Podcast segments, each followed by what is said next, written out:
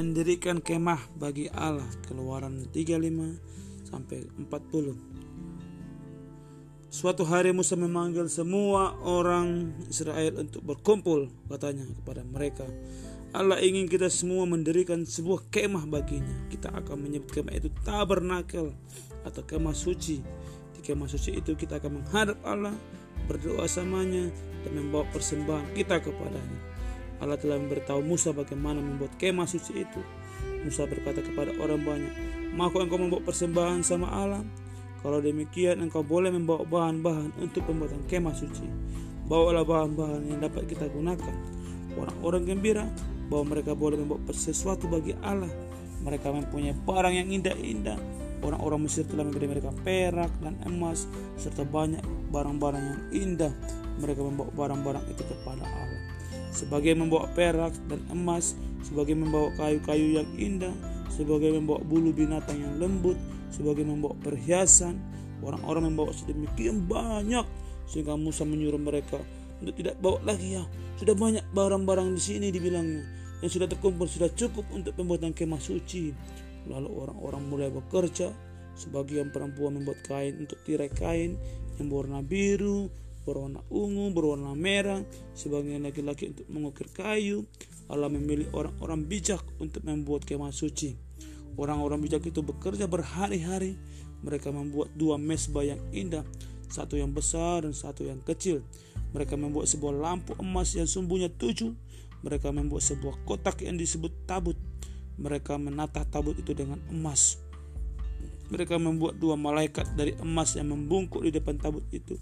Mereka membuat sebuah meja dari emas dan mereka membuat jubah yang indah untuk imam-imam yang akan melayani di kemah suci itu. Semua orang bersuka cita karena Allah. Mereka mengenang beberapa banyak yang telah diperbuat Allah untuk mereka. Orang-orang melakukan apa yang disuruh Musa, mereka lakukan. Akhirnya selesai.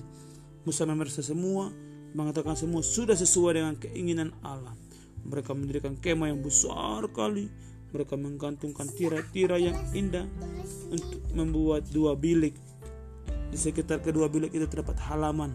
Musa dapat Musa dan pembantu-pembantu itu meletakkan semua perabot-perabot di tempat mesbahnya meja emas, ada lampu, ada tabut, lalu kemah suci itu pun siap. Harun adalah imam agung atau pendetanya. Musa memakaikan jubah sama Harun.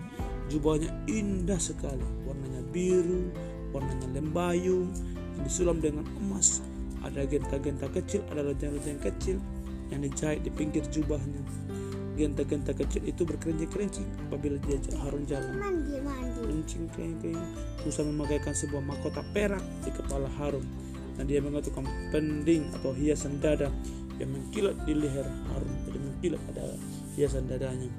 Lalu Musa menyalakan suatu lampu yang tujuh itu jadi pendeta dia dan dia membakar rempah-rempah yang wangi dari mesbah emas yang kecil orang-orang membawa hewan untuk dipersembahkan sama Allah dari mesbah yang besar.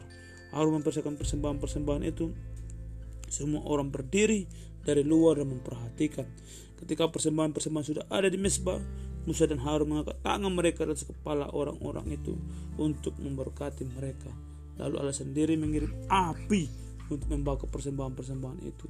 Orang-orang melihat api turun dari Allah dari langit, membakar persembahan-persembahan mereka. Dan ketika mereka melihat api turun dari Allah, mereka menengkurap kurap takut mereka. Mereka akan menyembah Allah. Orang-orang bersuka cita dengan kemah suci yang indah itu. Itulah gereja mereka